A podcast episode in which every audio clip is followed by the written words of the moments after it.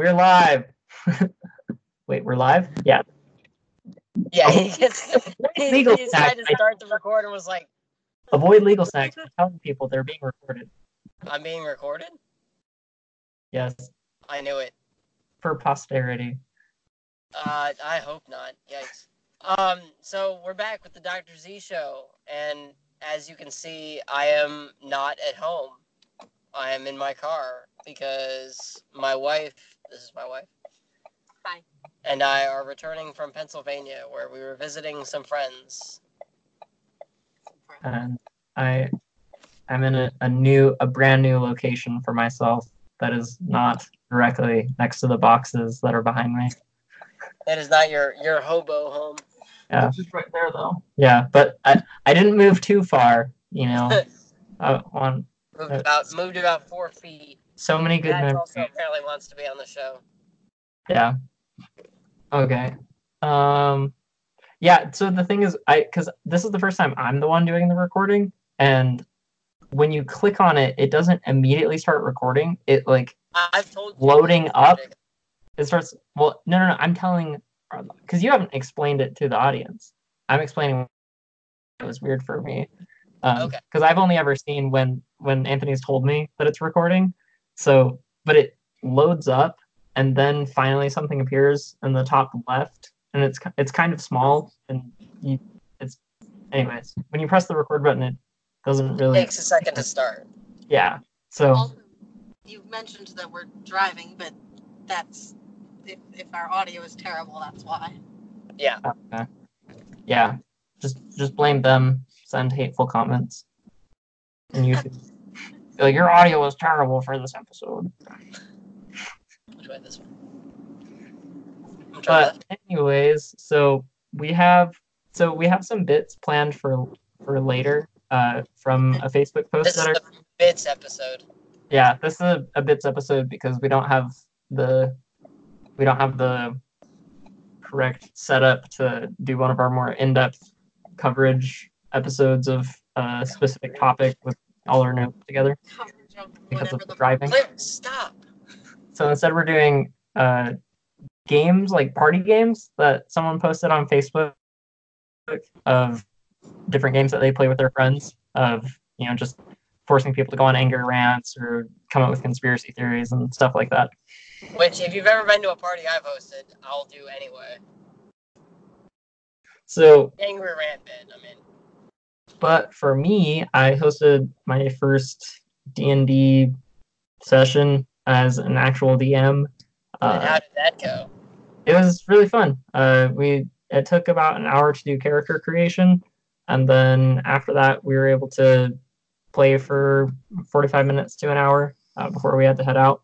Um, and so it was a it was a coworker of mine and his girlfriend um, and they had another friend who was going to come but he something came up at the last minute and so he wasn't able to be there for the first session um, so my coworker's girlfriend it was her first time playing um, and he hadn't played since middle school so he was a little bit rusty on set, setting you know setting up a character um, but they were both Fifth edition?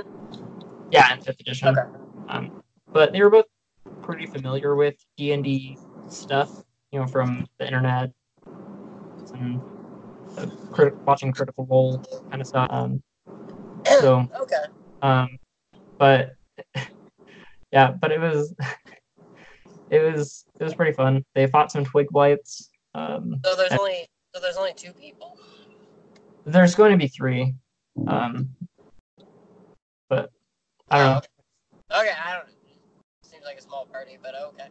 It is uh, three, like three to five is typical in the in the Dungeon Master's Guide. You know, when you're adjusting for uh, encounters, the three to five has no adjustment for the difficulty. Um, but if you have two people, the difficulty goes up one tier, and if you have, um, yeah, if you have two people, the difficulty goes up one tier, and if you have more than six people, the difficulty goes down one tier for because you have more player characters to deal with the monsters. Right. So, Yeah. Um. Yeah. I. I the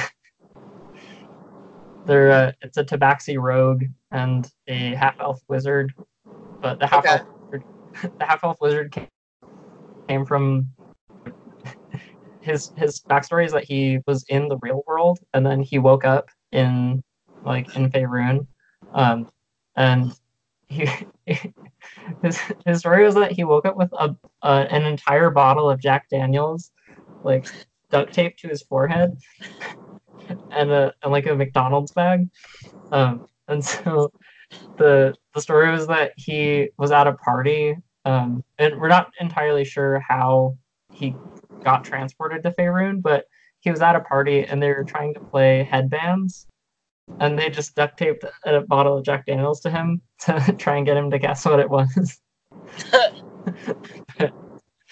um, yeah, and I had I had them encounter like a, a, a fortune teller who told them that the the local lord who was throwing a banquet that night was going to be killed.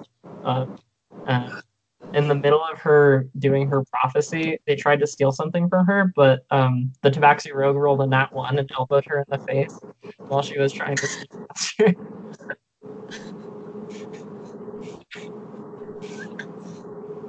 So there, there will be more hijinks. Why do because- level one rogues attempt the most like wild and stupid things? Like being a rogue doesn't make you Batman. Not for another like fifteen levels. Excuse you. although um the my coworker his character uh he he thinks that everything is a dream and so he doesn't think his actions really have consequences that much so um he and he took the charlatan background with his kind of his character trait is that he tries to sell people junk for real money and convince them that it's worth something so he tr- he he rolled a deception check to convince the shop owner that his uh, McDonald's bag was actually this great artifact from some noble house. and so he got a free potion of healing out of it because the um, the shopkeeper rolled lower than him. But yeah, he's like, it's a it's a powerful helmet too. It's like you can wear it on your head. But so they're gonna was this? so this wasn't like a one shot. It was. It's a whole like campaign you're gonna do. yeah. So my original plan was to have them do um, a bunch of one shots until I kind of got my found my feet, but it it seemed easy enough, I guess. Um, I I did a lot of preparation um, in terms of learning the the rules and watching guides on how to DM and and things. So I don't have I don't have all of the specifics of the campaign laid out, but as far as the mechanics of being a DM, I feel like uh, we're, we're e- easier to pick up. Okay. So, but I'm I my plan right now is to make three big plot hooks for them, so that that way I don't have to railroad them. So that way, if there's kind of any direction they end up going, they'll you know wind up in one of those. But obviously, they're going to Okay. pick the fourth option, and then I'll you know have to make stuff up and just improvise constantly. Yeah. My homebrew was structured kind of similarly. Um, like the first, the first chapter has been like very like railroading because like they're learning about the world and like getting you know like getting their bearings. But after the after the chapter ends, it's going to open up and they're going to be able to go kind of Yeah. in in multiple directions, either all at once or they'll be able to pick one and focus on that. Cool. My, I'm planning on having them uh, fight a bunch of meme kind of characters. Uh, one of which is going to be an, an assassin who's going to be their um, their like arch nemesis for the first bit, and I'll it'll I don't know how they're going to deal with him exactly, but he's an assassin that every time after he kills someone, he does the that that pose, and he's like had to do it to him.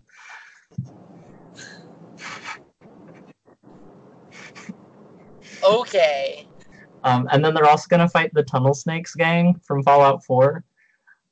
My- Except for it's going to be a bunch of druids No, that Tunnel into Snakes giant was in uh. Tunnel Snakes was in Fallout 3. Oh, it's Fallout 3? Okay, okay, yeah.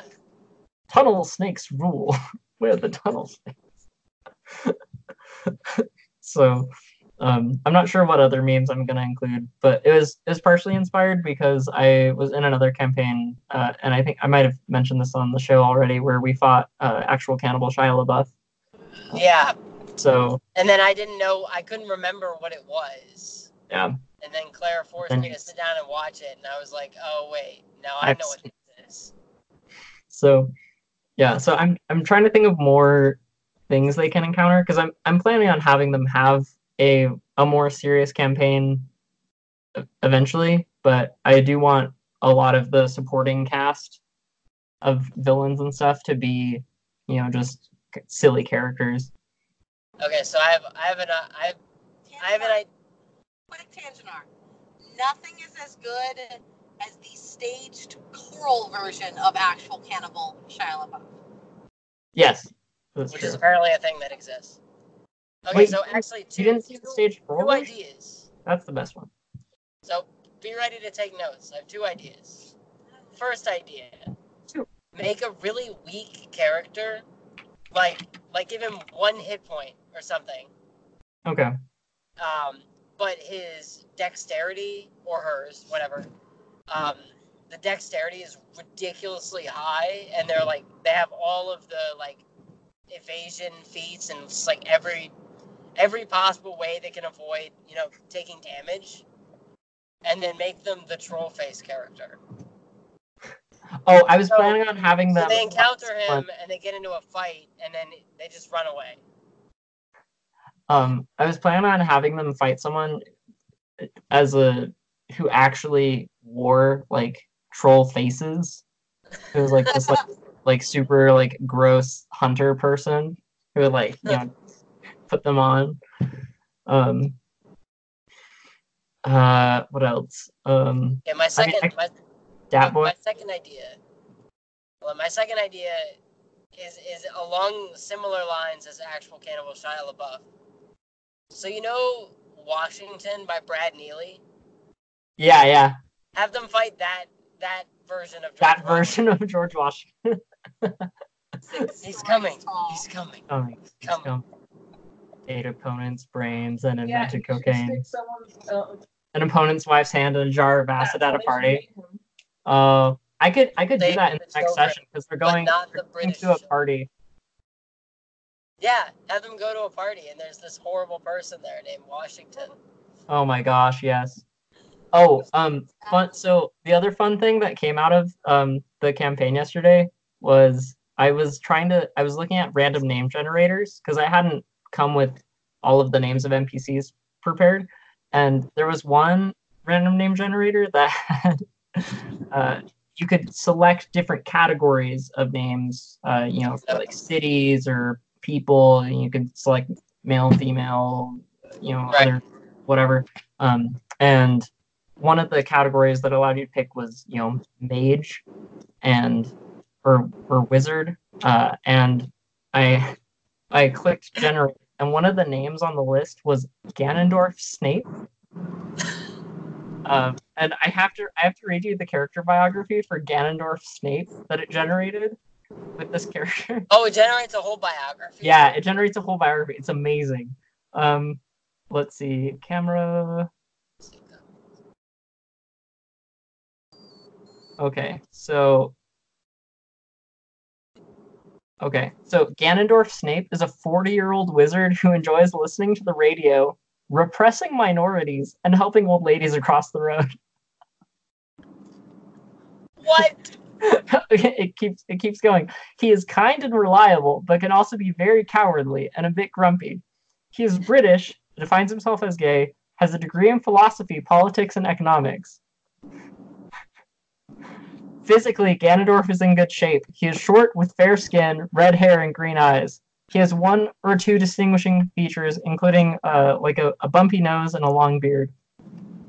He grew up in a working class neighborhood. He was raised by his mother, his father having left when he was young.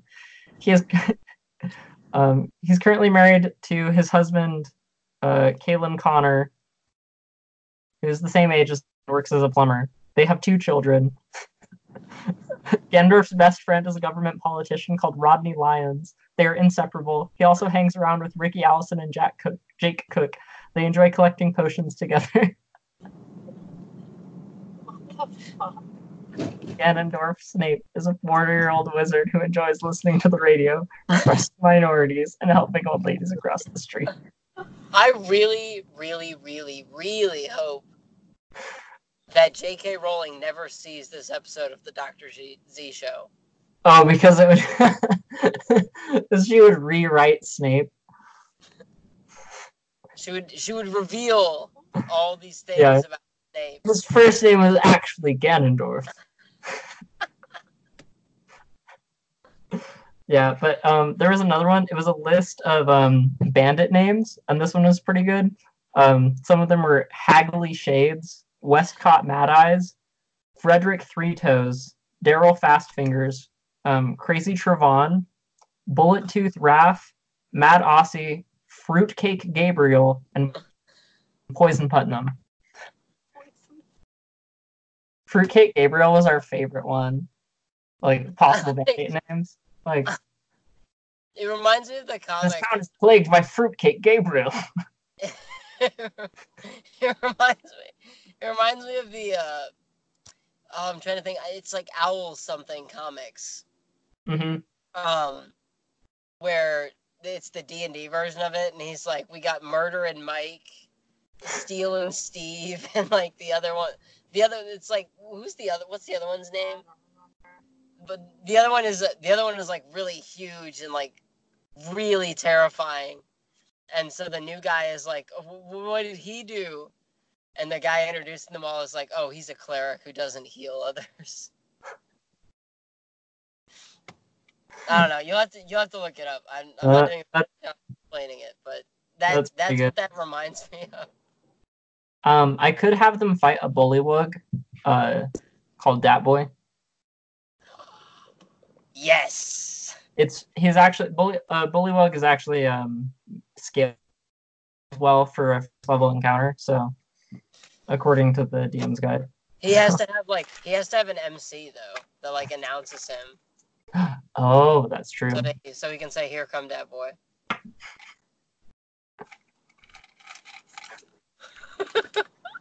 He just enters and says, "What up?"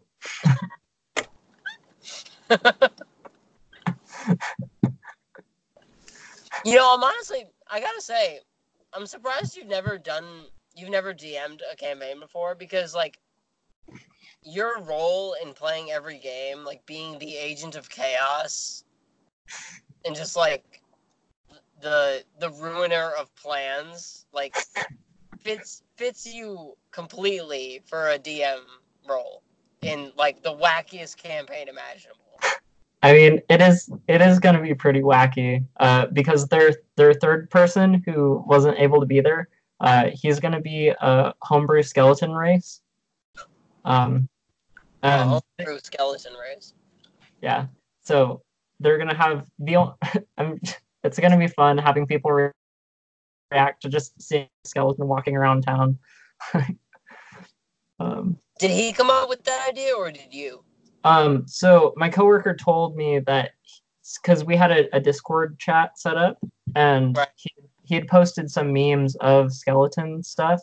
Um, and uh, my coworker said that he really likes skeletons, and so I said, "Oh well, you could play as a skeleton if you want." And so I looked up, um, you know, and the it's actually pretty balanced, um, the way that the the skeletons are set up uh, for their different sub races and stuff. Um, the there's one of them that has an ability that's similar to one of the gnome sub races, uh, and so it's it's balanced. It allows you to. Yeah, it's a because one of the gnome sub races, it's either one of the gnome or the halfling sub races. Um, let reroll nat ones. That's a halfling trait. It's uh, halfling luck or something. It's like Yeah. natural. It's called like natural luck. It's a halfling. Yeah. Yeah, so that's w- one of the skeleton sub races has that. Um, but they're they're they're pretty balanced for other racial traits that I've seen um, in, in other characters in fifth edition or other playable races in fifth edition. So I I feel okay with it. Is he? Is he avail? eh, Like, does he have the ability to fall apart and like put Yes. himself back together? Okay. Yeah. So every time he does that, one of his one of his party member or party like partners or whatever will have to say, "Pull yourself together." And hit him over the head with a newspaper. Pull yourself together. Edna. Okay. All right. So Tell Jacob me is gonna go on that you play. played. be the agent of chaos and ruin everyone's life. Um. So we, Claire and I learned to play a new game this weekend called Above and Below, and it's like it's like if Settlers of Catan and Betrayal House on the Hill had a baby. And D&D. Not really D and D, mm-hmm. mostly Betrayal. Yeah, I guess so. Just because it has dice doesn't mean doesn't mean you can liken it to D and D, dear. There's the adventuring component, but anyway. All right.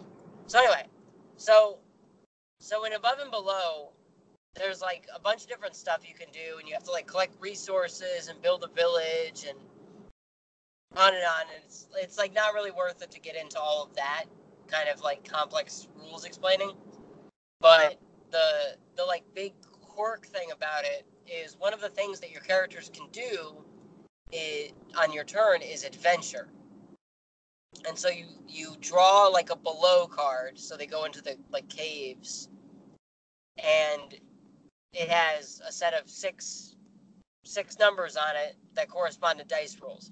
So you roll a die uh, just a d6 and it tells you like okay go and look on page you know one or read 138 and so you'll go through the book sort of like in betrayal when the haunt activates. Yeah.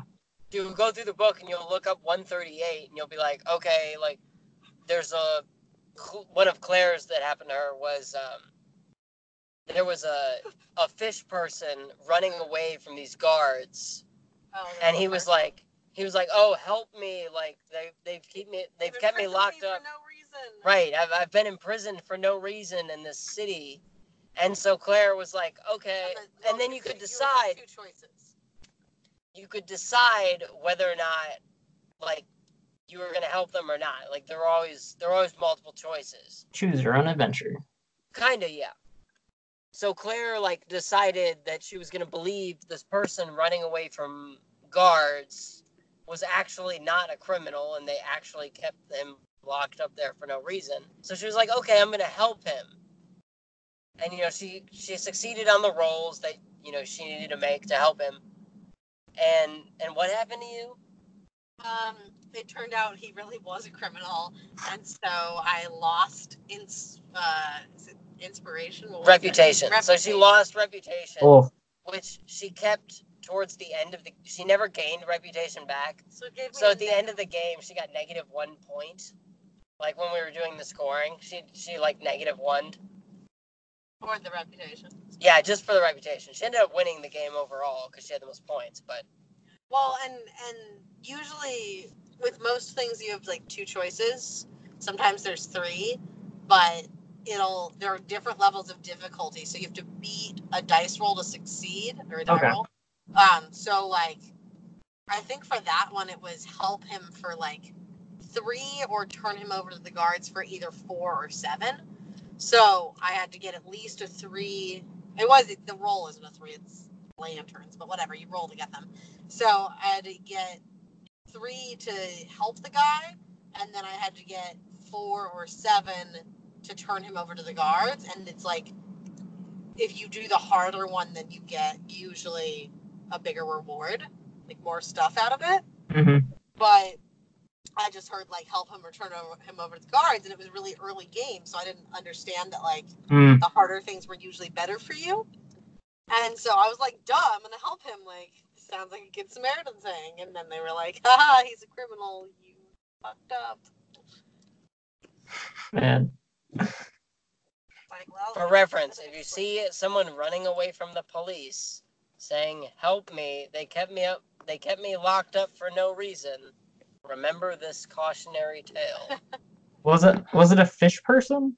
yeah, it was a fish person. Okay. So if you see a fish person running away from the cops, kill them. And eat them like sushi. gun, though, you can trust them. Oh no, that's the other thing that happened. You lost one reputation and you get uh you got a fish yeah. out of it.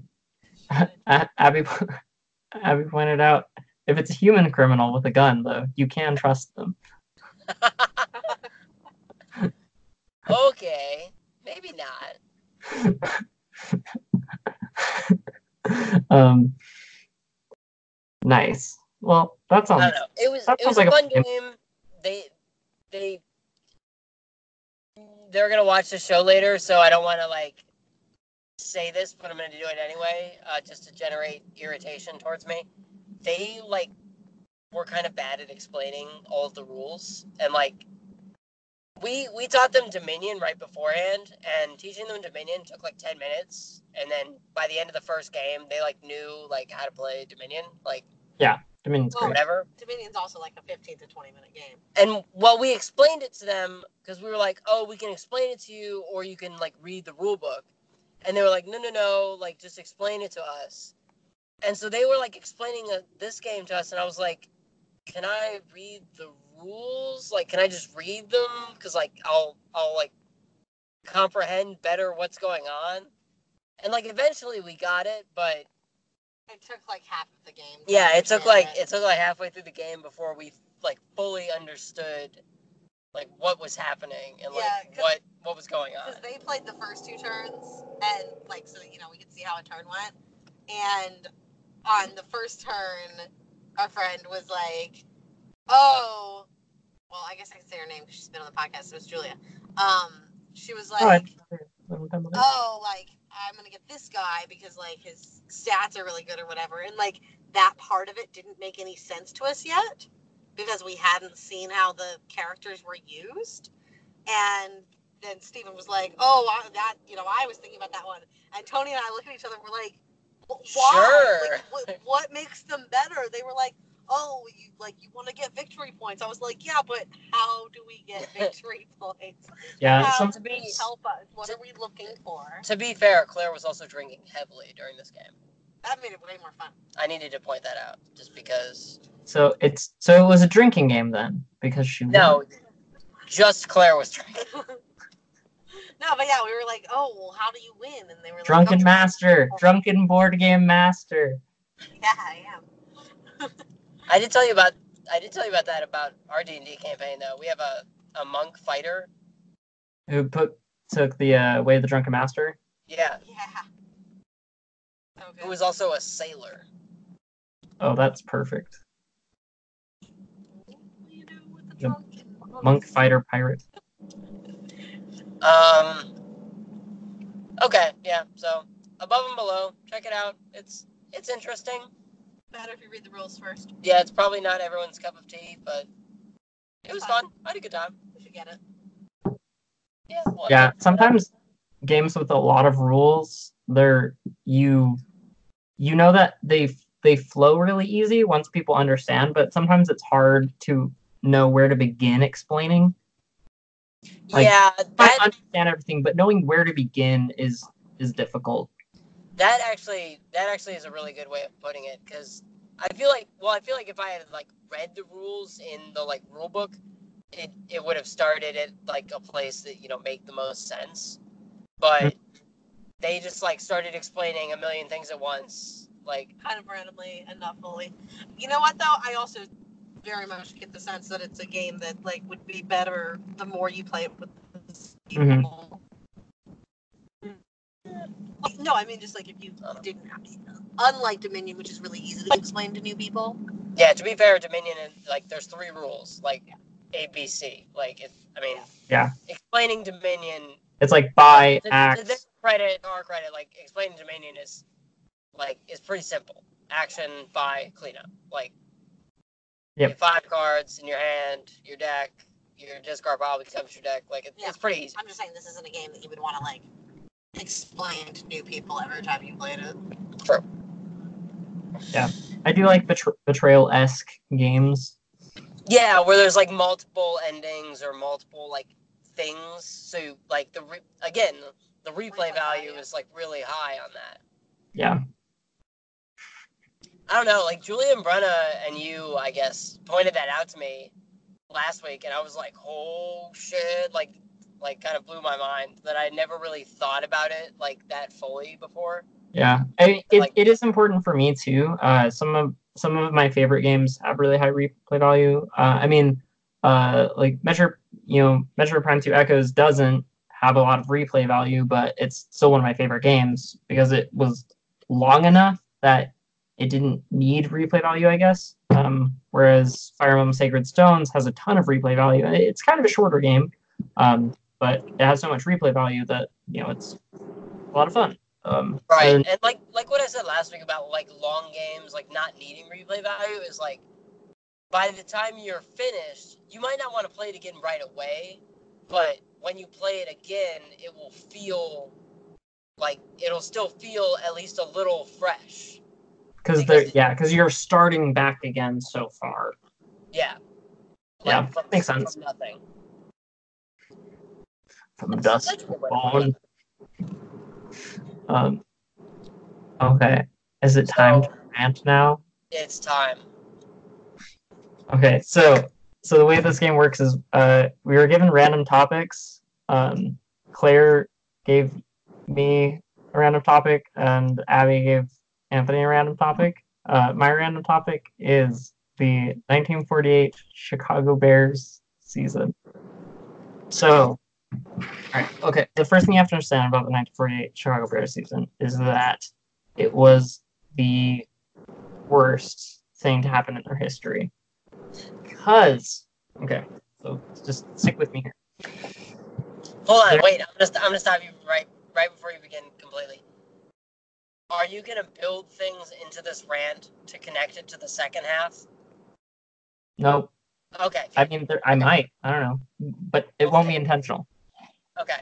So this season was really bad for them because even though they went 10 and 2, um, they're they didn't make it into the playoffs. They didn't they didn't make it into the playoffs for the Super Bowl, and that crushed them for the next 60 years. And the the worst part was that their coach George Halas he called he made a play. He he had them do a play that in in their playbook and that they've since released it because it's been changed. Um, in that playbook um, it was called the chicago two step and they usually use the chicago two step um, when they were closer to the end zone. Uh, it was really useful for you know getting getting the quarterback through. Um, but they they called called that play when they had just gotten and they were starting starting fresh. Um, there were like seven seconds left in the game. He tells them to do the Chicago two step. Quarterback, who's you know leading the team at the time, his name was uh, Philip Pickering. So Philip Pickering at this time was like, "Hey man, like we should do another play. Like we should try like the the New York Roundhouse. Like that's that's gonna be a better that's gonna be a better move for us because we don't have a lot of time and we have to get this we have to get the ball across the field."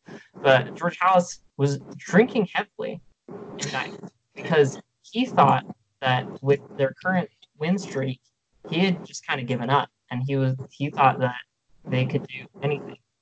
But they ended up losing the match that would have gotten them to the playoffs. So, it, I mean, really, this season is, you know, George Hollis, you know, he went on to coach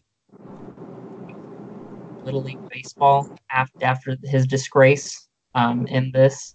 Uh, and, you know, it, it really it really messed up the, the Bears for, for the rest of for the rest of time because then it became the next coach that came in, even though they lost that, he thought that the two step was going to be a move to make. And it became this weird tradition for them to make these really bad calls in the last few seconds of every game uh, because they, I don't know. And, anyways, it's just, it's just dumb. And I mean, I love players, But this is one of the worst traditions that ever came out of their, their history.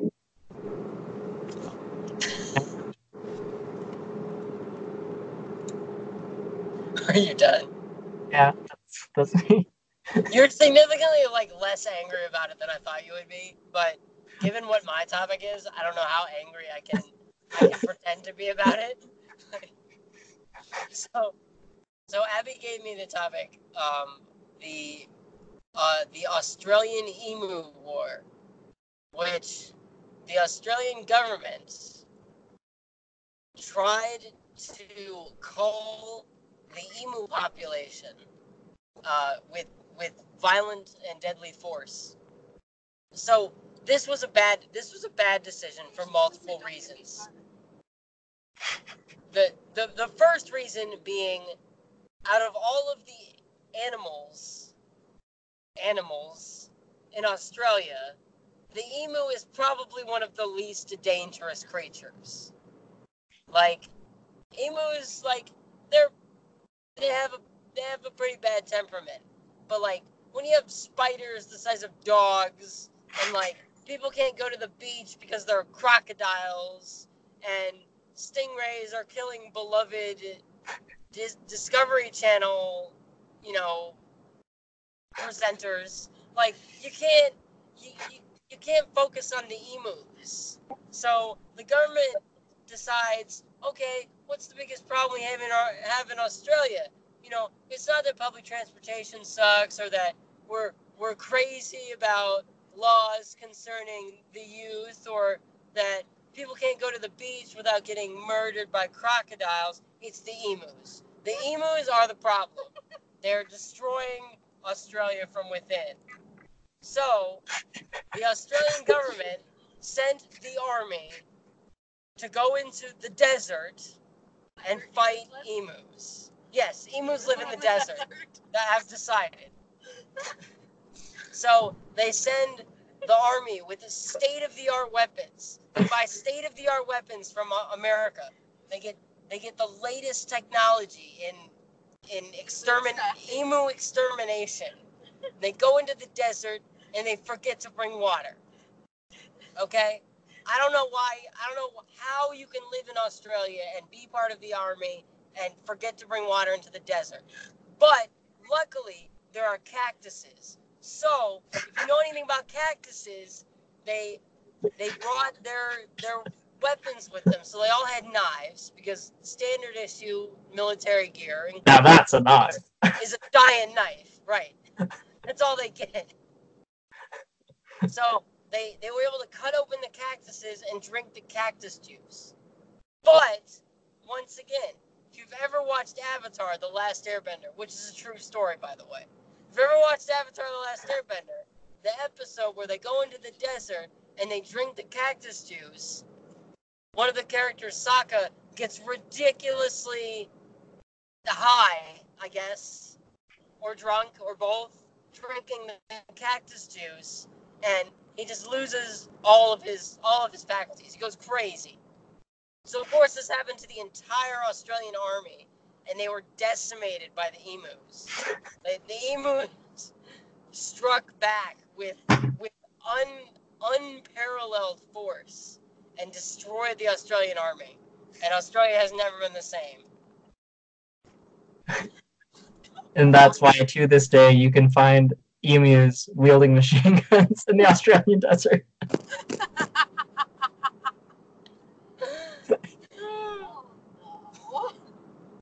I just I just went off with that. It reminds me before we before we continue, it reminds me a bit about um, what our our theater team to do to make us audition for roles. Tell me a story based on a very like generic like thing or whatever. Okay. Oh, you cut out for a little bit. Ah, you're both cutting out. No. No, maybe. Okay, you you both cut out for Okay. a little bit. in So- in uh, in middle school when I auditioned for a courtyard, and my audition like bit was uh, she said, "Tell me about the time you robbed a bank," and I developed like the sort of vocal tick, uh, like as I was telling the story. That that's what this reminded me of. I just wanted to point that out. That's fun. I think Claire was saying something too, but I was just saying that you guys messed up. You have to, you have to start when you play this game. Somebody has to say, okay, your topic is, or like bring up something, and they have to say, don't get me started. oh, that's right. Yeah, It's That's the title point. of the game. that would that would have helped. That would have helped. Oh, Don't get don't get me don't me started with the bank. started. Okay, so now, now we have to explain why these two topics are connected. And I already have some thoughts. I have some thoughts as well, but I'll let you. I'll let you start. Okay.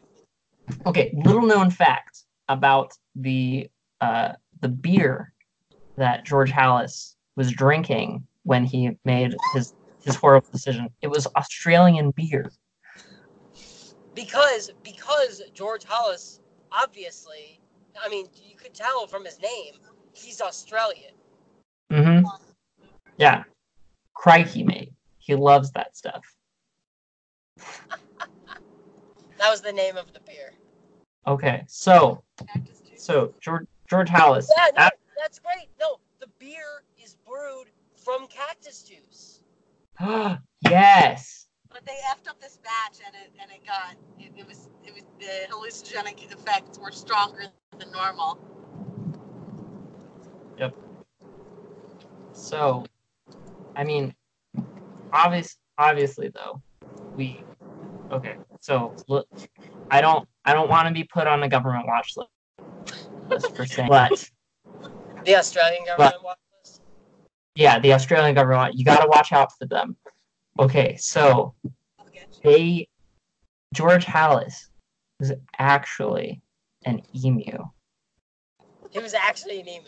He was actually an emu.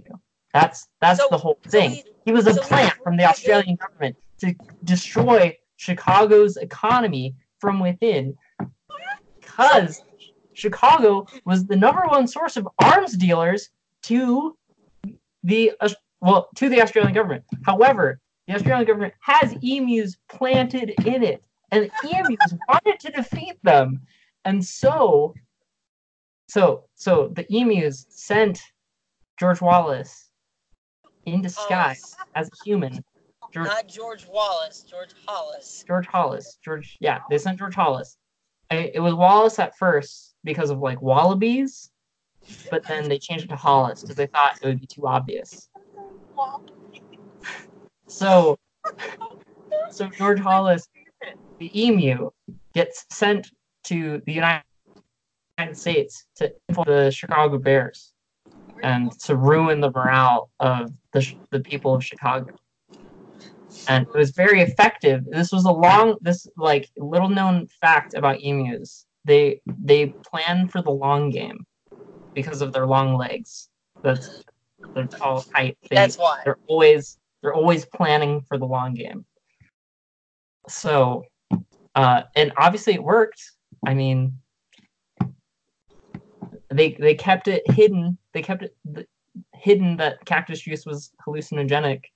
Um, the the writers of Avatar knew that somehow.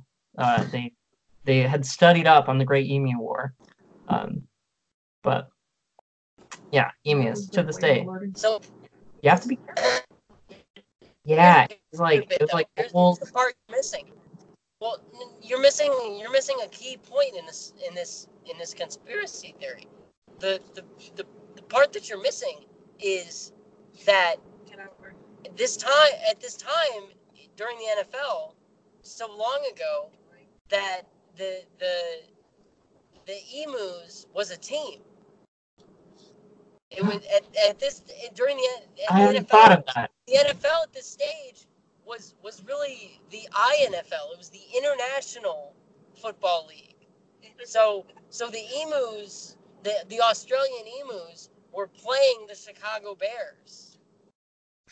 And That's so they, Hollis had to, he had to throw the game so that his country could win. that's oh I hadn't I hadn't even thought of that part of it. But That- they, ended, I mean, they ended up not winning the Super Bowl because the New England Patriots won because Tom Brady is an immortal vampire that deflates footballs. But that's a, he sucks. He sucks the air out of them.